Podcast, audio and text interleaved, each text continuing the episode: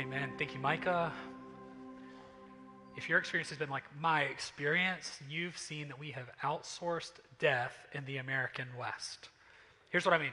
For most of humanity, when people would reach an age where they would die at the end of life, they would probably die in someone's home, really close to loved ones. And there's some places where that still happens. Praise God for industries and ministries like hospice, right? And I think about our word in death so close to UMC and the other hospitals here. And I think about people who are here in the life of this church. So many of you are in the business of death, not necessarily killing people, but keeping people from dying.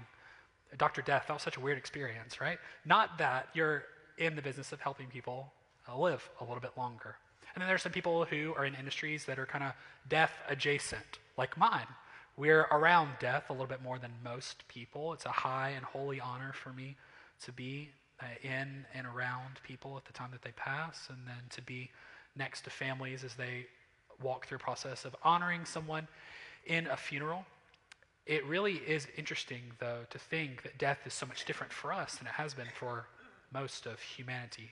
I'm Daniel Wagner. I'm the executive pastor of ministry, and it's really a privilege for me to be here today. Always honored to preach, especially excited to preach about this today. Not just death, but what we have that comes on the other side of death, the resurrection. So if you'll turn to 1 Corinthians 15, you'll find that that's where we'll be today.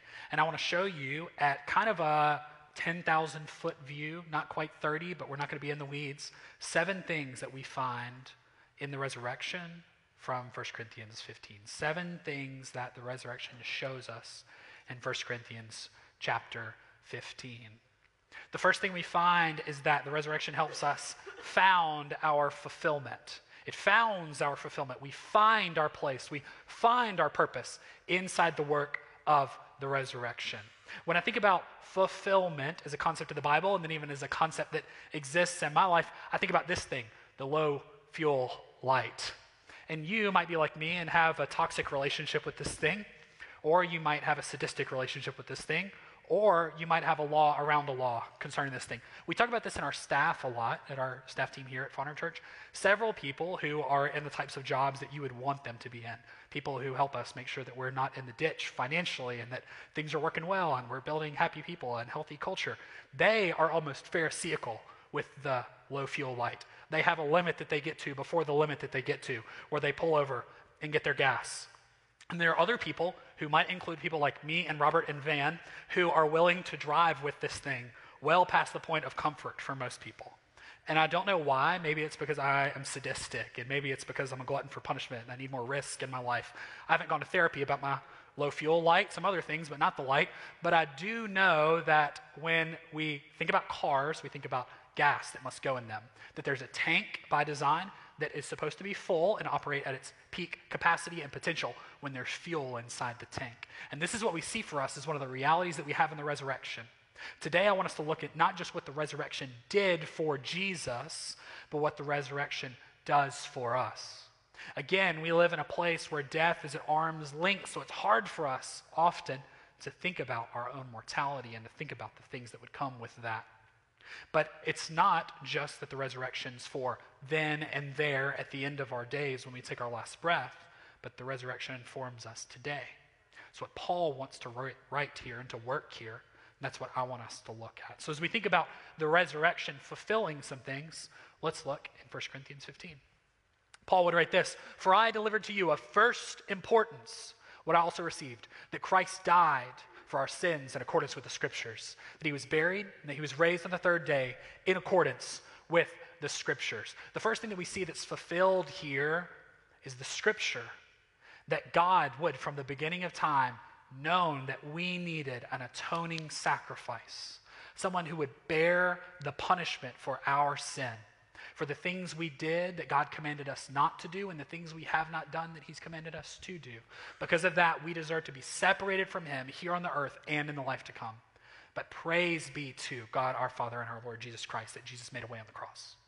So we see in the cross fulfillment, And often, here's what I think we miss when we sing about Jesus and we preach about Jesus and we think about Jesus. We think about his life, yes, as an example and as someone for us to be like. Remember the origin of the word Christian as little Christ, that we would be miniature Jesuses running around.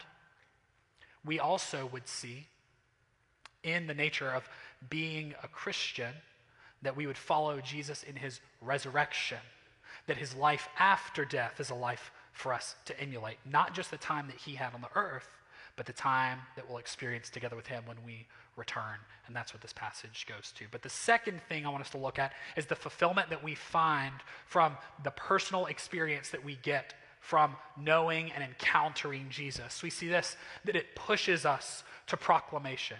There's some people out in the crowd now at this service, not the first service because that was way too early, who went to the Dominican Republic this week on a mission trip with Fondren Church. About a dozen people went and administered some medical care to a rural community in the mountains in Hispaniola. There are also some people who went door to door to share the gospel to a people group that's really under engaged in uh, type of faith that would be a personal Jesus people could take as their Lord and as their Savior. They saw people come to faith on the time that they were on this trip. Quite a powerful time. I'm looking forward to hearing more about it, and a mission trip might be next for you. We just released our calendar for our coming mission trip. There's a men's trip to Matamoros, Mexico that's coming up the week of, uh, of uh, Thanksgiving, November 20 something. You can find it on the website. But we know that there are opportunities for us to go and to serve, not just around the world, but even next door to us and the people that God would have placed around our life. So we see that the resurrection pushes us to proclamation. I went with push on purpose because if you're like me, to speak the gospel into someone, to hold up the glory of the resurrected Jesus, often you need a little bit of a nudge. And we find that here in 1 Corinthians 15. Let's pick up in 5. Then he appeared to Cephas, to Peter, and then to the 12. And he appeared to more than 500 brothers at one time, most of whom are still alive, though some have fallen asleep.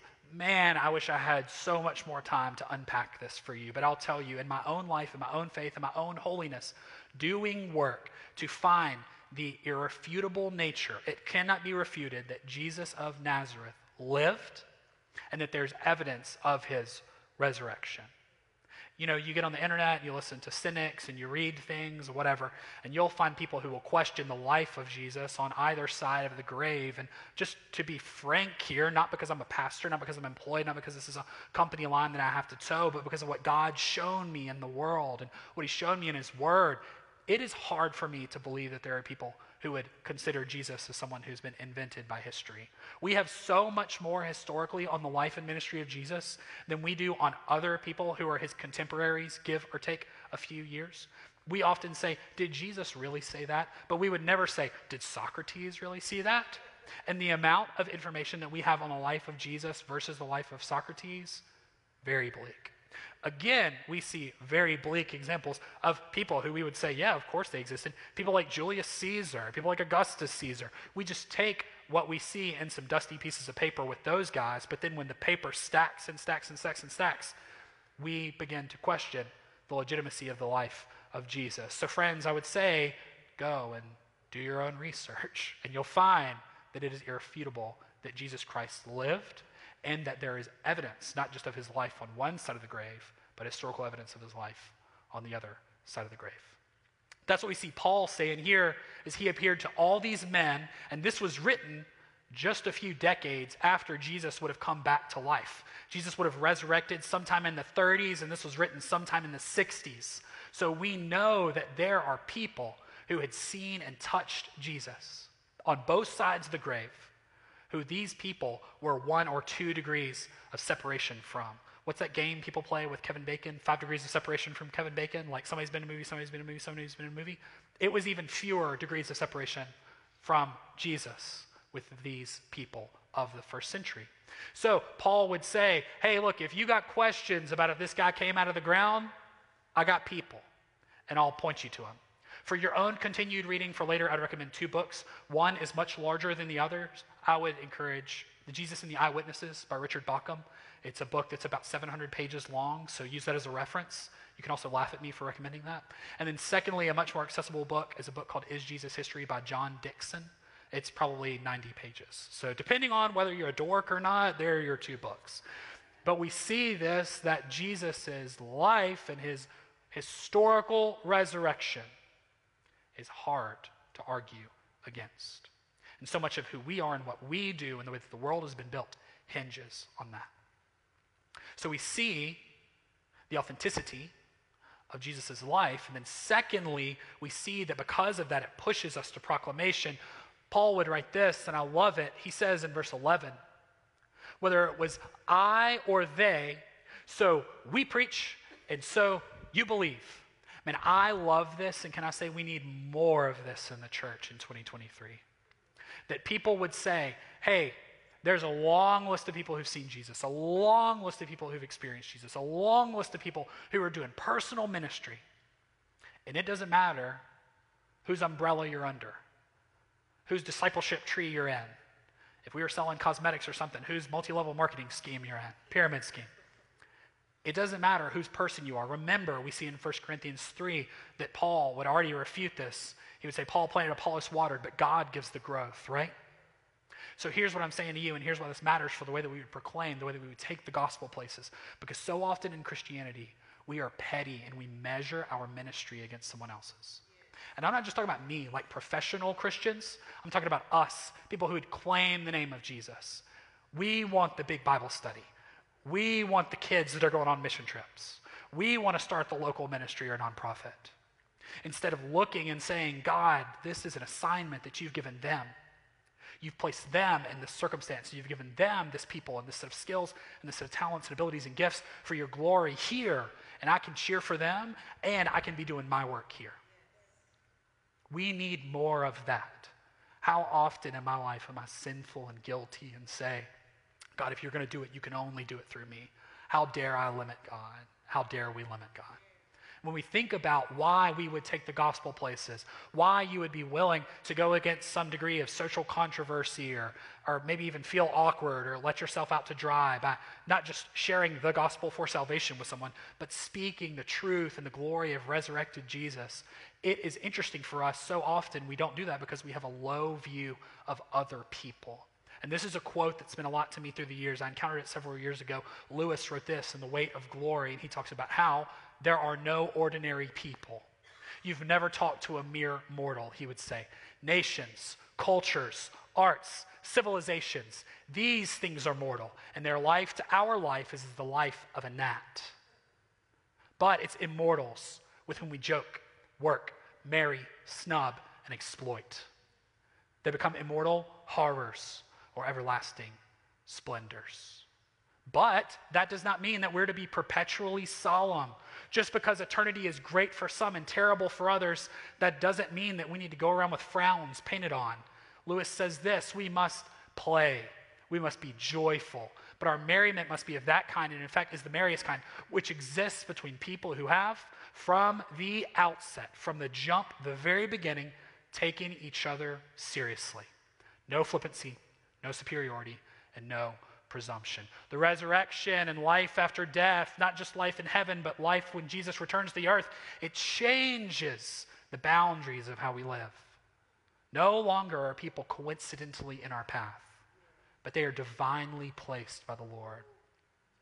He prepared good works in advance for us to walk in, Ephesians 2:10. All right, the third thing we see is a sign of our salvation. Jesus shows us in his resurrection a sign that we can trust him as truthful.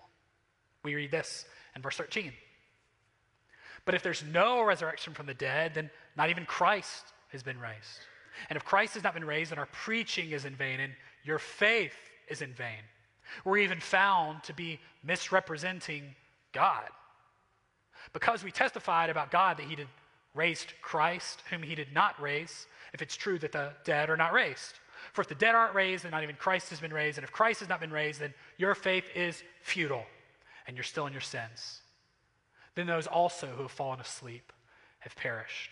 Remember, this is a long letter. When Paul wrote this to the church in Corinth, there were no chapters, no verses. Those are there for our references. And he writes this after having spent time in Corinth as a spiritual father, as a teacher, as one who had helped them establish that church, and gone for some time, heard that they had specific questions that they had diverted from the way. So that's why we've referred to this series as addressing the problems that divide us, the questions that divide us, the things that we would ask and say, is this true or is this true? And we see the concept of the bodily resurrection from the dead and even Jesus himself coming out of the grave is something that the church at Corinth was questioning.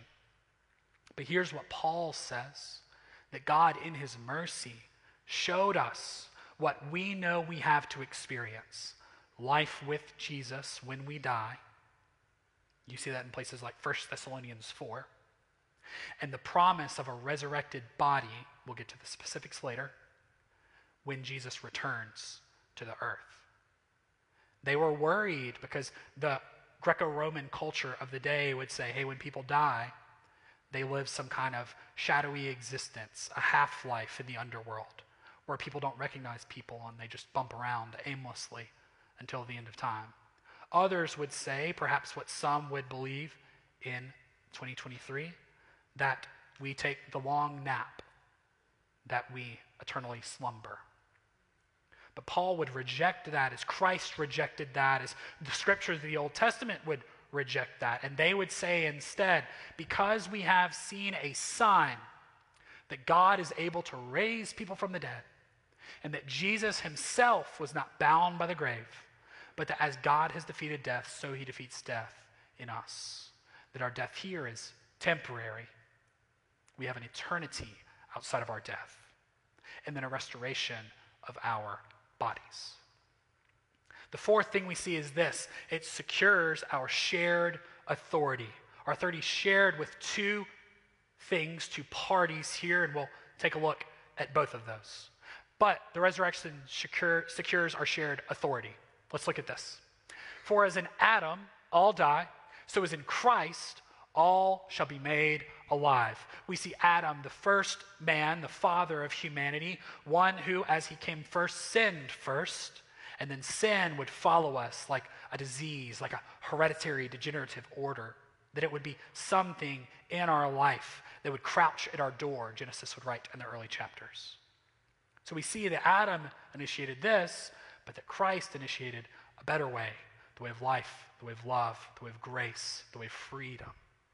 We see this each in his own order. Christ, the first fruits, shall be made alive. Then at his coming, those who belong to Christ. Then comes the end, where he delivers the kingdom to God after destroying every rule and every authority and every power. Before we skip to 25, I want to look at this with you. In 23, we see this Christ, the first fruits. And you know, here we are in Mississippi, we're agricultural adjacent. Some of you guys have hobby farms and you got plants in your backyard and so on and such. I have the greatest black thumb, I think, in the history of the world. Any plant that comes within me, it sees me and it cries in terror and dies. But this is a tomato that came from my mom's house. Uh, apparently, it's, it's uh, just now not tomato season. They die around the 4th of July. Maybe not dead, but they stop producing fruit. I don't know. I don't even know what I'm talking about here. But all I know is the tomato plant makes tomatoes. And early on, when it's just a bunch of little vines and leaves and things like that, something pops up and it makes people happy because they go, ah, this plant will produce fruit. It's a first fruit. Now, when we think about first fruit in the church, almost automatically we go to what? Money. We think about the tithe. We think about the offering. And I am one of the people, I'm unapologetic about this. I believe that the tithe and the offering is a biblical command. That we would, as God has from old, instruct his people to set aside first things for his glory. It's a way where we would say, God, I see this thing, this money that you've given me. It is provision in my life. It is what helps me purchase things like this tomato and the tomato plant and all the things. And I need it. But I see that you've given it to me. So I give it back to you, Lord, for the works of worship and justice and goodness in the world. It's a first fruit that we would see as we get it in, that we would set it aside to give it back. And here's what we see in Jesus as the first fruit from the dead. He was willing to come here first and to die first so that we could see the fruit that would come after. Just like for you, as you give to the Lord with your time and with your money and with your ability and with your affection, your devotion, you give him that first part, preeminence, prominence, the place he rightfully deserves. When he's enthroned there, the rest follows. And the same is true with the first fruits from the dead. That because of Jesus' resurrection, we know we will share in his resurrection, his first obedience for our eventual blessing. Let's continue here in verse 25. For he must reign until he's put all of his enemies under his feet. And the last enemy to be destroyed is death. For God has put all things in subjection under his feet. But when it says all things are put in subjection, it's plain that he, that's God, is accepted who put all things in subjection under him. That's Jesus. When all things are subjected to him, then the Son himself will also be subjected to him, who put all things in subjection under him, that God may be all in all. I'll help you with the subjection him, subjection him. Here's what we see in this passage that God the Father, who set the world in motion, is going to make all things right. As one writer would say of the end of death, of Jesus' return, of what we experience in the presence of God that every sad thing becomes untrue and somehow is more beautiful for being lost or broken. We see that God, from the very beginning, intended to have a world of order and peace and wholeness where we would walk with Him and behold Him face to face. Man, how far away is the world from that? We see brokenness and sin, abuse, addiction, pain in your life, pain in my life, pain in the world. But we see here that part of Jesus' resurrection and part of our resurrection, God will use to defeat all other things. And in a beautiful Trinitarian pas- passage here, we see that God the Father, with ultimate authority, would allow God the Son to rule and to reign and to conquer. And through the power of the Holy Spirit, we reign with him. I think about Romans 8, we're co heirs. Every good thing God has, it's ours. It's ours now in part, but it will be ours now in full at the resurrection. Here's what I want to show you here. There's a picture of a tomato plant. It's not the tomato plant that that came off of, but I ate lunch with one of my friends, Gus, this week. And Gus told me this story. I thought it was too on brand not to tell you this. Here's what happened they uh, bought that little planter thing. You know, it's very chic. That's what people are doing now, right? They're buying little planter things like that and buying wildflower seeds and throwing them out. And one man's trash is another man's treasure. I think categorically they're weeds, but they're plants in this setting. So she bought some seeds that he said, quote, weren't worth nothing. So apparently they didn't grow, but these people are not remarkably crunchy, but I guess crunchy enough to compost. So they had their scraps, their food scraps from things progressively. And in those food scraps that they used to grow what they hoped would be flowers was apparently a tomato.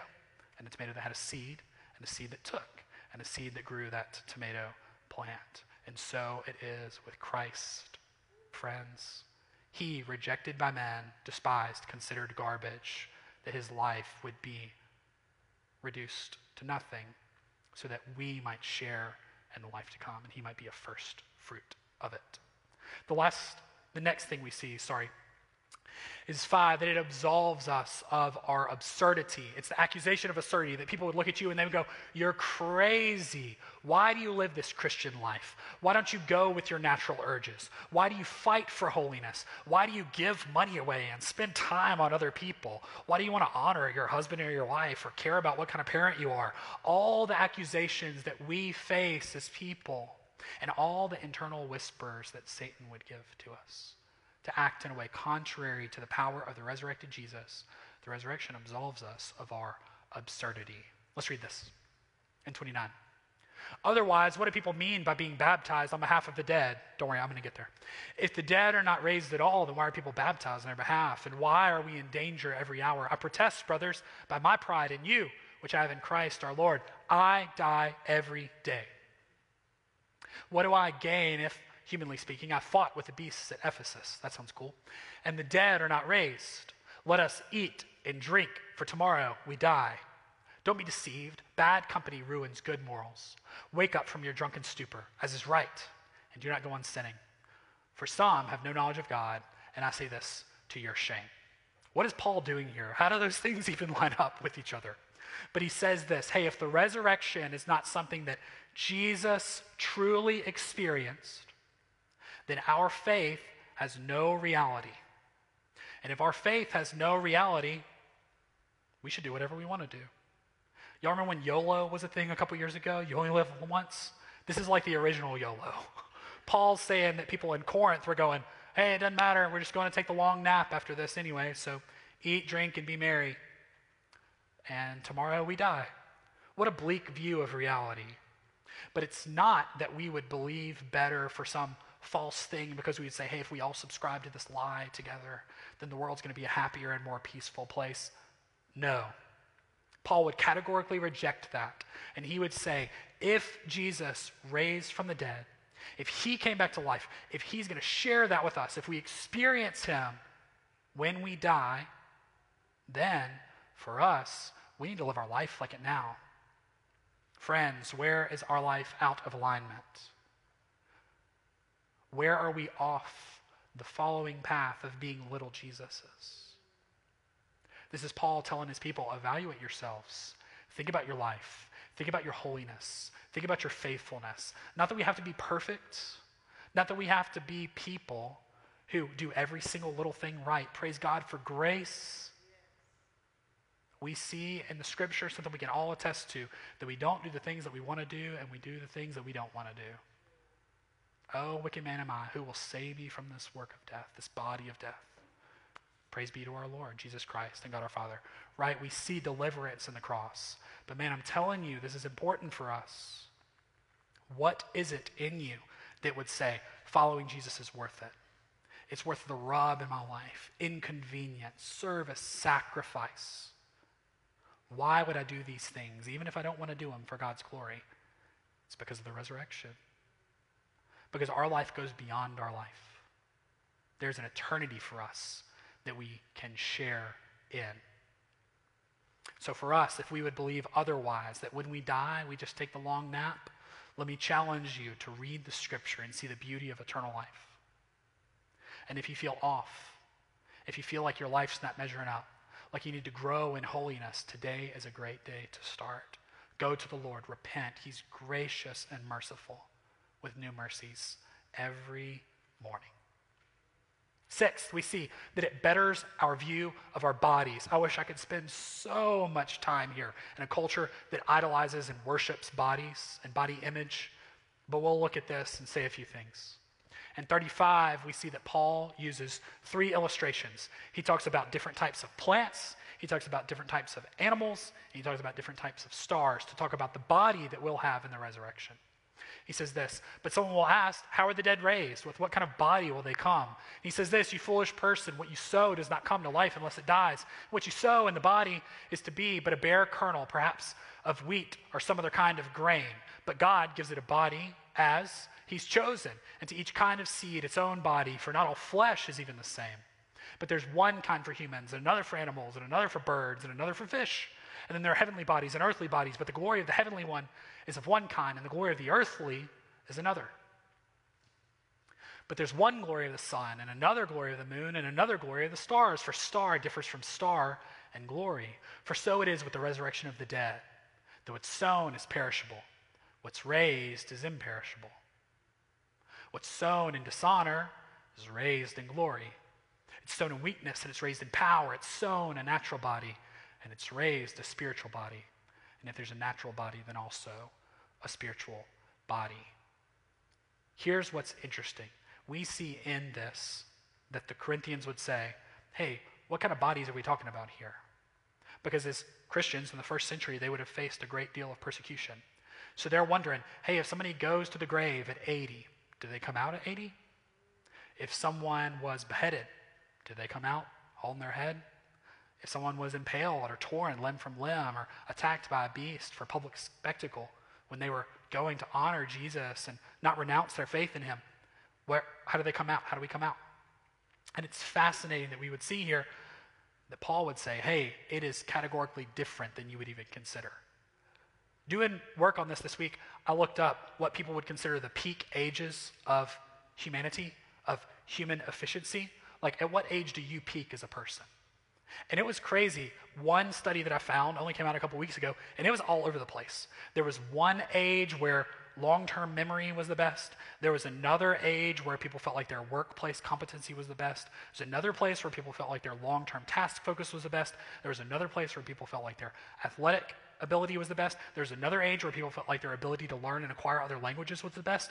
All over the place. So, for us, when we think about the resurrection, often, if you've thought about this, you probably thought me, and I'm like, what age am I going to come back at? Like, is it a version of me that's going to have a little more hair than I do right now? Like, something that resembles abs that you had once upon a time? Like, what are we going to come back like? And it is categorically different. He uses the picture of seeds and he says, hey, look, one seed goes in this way. Seeds all look the same, but they come out this way. He goes to animals and he says, hey, look, flesh feels the same, but it's different. And even, he says, look at stars, look at the moon and uh, Jupiter that we can see on the horizon sometimes, or look at this star, and this star has a different glow. It's categorically different than anything we could ever consider. And one thing that I know we see and that applies to us today is we see beauty and diversity. That's why things like racism and some of the philosophy of eugenics are despicable. Because we would say, God, we know what's beautiful, and we know what deserves life, and we know what looks good and we usurp God's position as the creator and the author of life. And the same thing happens in the resurrection. That when Jesus returns, that those of us who have preceded his return in death, we are with him, we return to a glorious new resurrected body. And those who are here when Jesus returns are raised to a glorious resurrection body. So here's what we see some things that we do know our resurrected body will be like. We see the way that it's sown, the way that it is now, and the way that it's raised, the way that it is new. We see the first thing that what's sown is perishable. You've got a shelf life. But what's raised has no expiration date. It's beyond the glory of Vienna sausages or something gross like that that never expires. Don't think like that. Think better. It's not hard to think better, but think better. Next, we see that it's sown in dishonor, that there's something about us that's weak and feeble that's unholy, that's sinful, it's baked into our bones. But we're raised like Jesus, holy and set apart. We see this that we're sown in weakness. You have limits. Don't you feel weak sometimes? I don't even mean physically weak, but I mean circumstantially weak. There's a limit to what you can do, a limit to what you can fix, a limit to what you accomplish. But in the resurrection, we rule with Christ when he makes all things right. And as the Father reigns and makes every sad thing untrue, we share in that authority. There's a lot of opportunity for us to do some fixing on this side of the grave, but we know one day God makes everything right, that we're raised in power. And lastly, that we have this a, natural body. That there's something to us that although there's beauty and although there's difference, although humanity is the crown jewel of creation, there's something better for us even on the other side. But it's hard to think about us right now and to think about the life that we'll step into. And the last thing I want to show you as I invite the band back up is this that it delivers us from the worst parts of death. That the resurrection, the power of the resurrection, the apex of this chapter, is that it delivers us from the worst parts of death. Not all death, but the worst parts. Let's read this, verse 54. When the perishable puts on the imperishable, and the mortal puts on immortality, then shall come to pass the saying that is written. We see this death is swallowed up in victory. O death, where is your victory? O death, where is your sting? The sting of death is sin, and the power of sin is the law. But thanks be to God who gives us the victory through our Lord Jesus Christ. I want to invite you to stand. And as you stand, it's so that you're not scared when I put this picture on the screen of a spider. All right, that's a cartoon spider. Zach put a real brown recluse on the first time, and people started to leave and or pass out. So spiders, they're interesting. This is what we see the picture of and the sting of death. When I was 15 years old, I was bit by a brown recluse. And if you're familiar with brown recluses and anything in their arena, they have this venom that can do really weird things like make you go into cardiac arrest and apparently hallucinate. And the weirdest thing that they do is it starts to kind of uh, degenerate your musculature, like your flesh starts to rot. Sorry if that creeps any of you out. There's the cartoon spider. This is a compromise. But what we see here as we put the scripture back up is this picture that Paul would write, and he would say, Death, where is your sting? See, here's the thing the sting of death is like the venom of a spider. So I didn't know that I was bitten by the spider.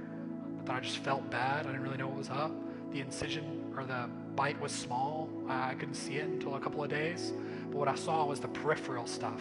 The fact that it looked like my leg was wasting away. But the pain of the bite, not much. But the venom, that was doing the work. And here's what we find in the sting of death being taken is that the burden of sin in our life now, the shackles we're in, as we long for the world to be made right, as we long for a place of perfect obedience. Don't you hate sin in your life? Don't you hate the way that Satan steals and kills and destroys? Don't you want his empire to end? That's what we see here in the world. But we know that the sting is being removed. We see that the life that we experience next is a fuller life, a life with Jesus where he makes all things right. Yes, we die. Yes, we've lost people. And I think about people who I am related to and that I love, and the, the fear of death of those around me, people that I want to keep safe and keep near. But we have this assurance that because there's no sting, there's no eternal separation for those that would know Jesus, that for those of us in Christ, those of us saved by Him, we've been made right for a glorious life after this and the power of His resurrection to come. Praise Jesus. Let's pray together. Lord, we love you. I'm grateful, Lord, that there is no sting to death for those that know you. Lord, yes, we die. Lord, we feel the impact of death.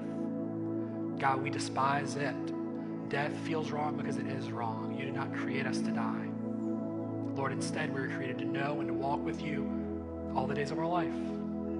Lord, I thank you for those that know you in this room, that believe on you for salvation, who walk with you faithfully, Lord, that now we can see you it's like a veil, like a glass dimly lit. But one day, Lord, what we see in part, we'll see in full. And Lord, even in our bodies, as they have a shelf life and they begin to decay and betray us, God, I think about my own chronic illness. I think about my own ways that I long to be what you created me to be. Lord, we know that one day you will come back and you will make it all right. And Lord, that it will be more beautiful because we know what we needed in the first place. So, God, in our pain and in our suffering, would we remember the resurrection? God, as we mourn loss of life and as we think about people who've gone on before us to be with you, we thank you for the assurance of salvation. God, and we long for the day that we are reunited with them. So, God, for us, would that push us to proclaim? Would we be gospel sharing people? God, we thank you for your goodness. We worship you for your goodness. We remember you, Lord, as the first fruit. And when we open ourselves up to be more obedient to you. Lord, I thank you for this time where we give to you tithes and offerings. Lord, we get to return first fruits as you are the truest and greatest first fruit. So, Lord, we pray that you bless these gifts and bless our lives, God. Would they be used for your service? We ask these things in your name. Amen. When I invite the ushers forward, we will give back our tithes and offerings to the Lord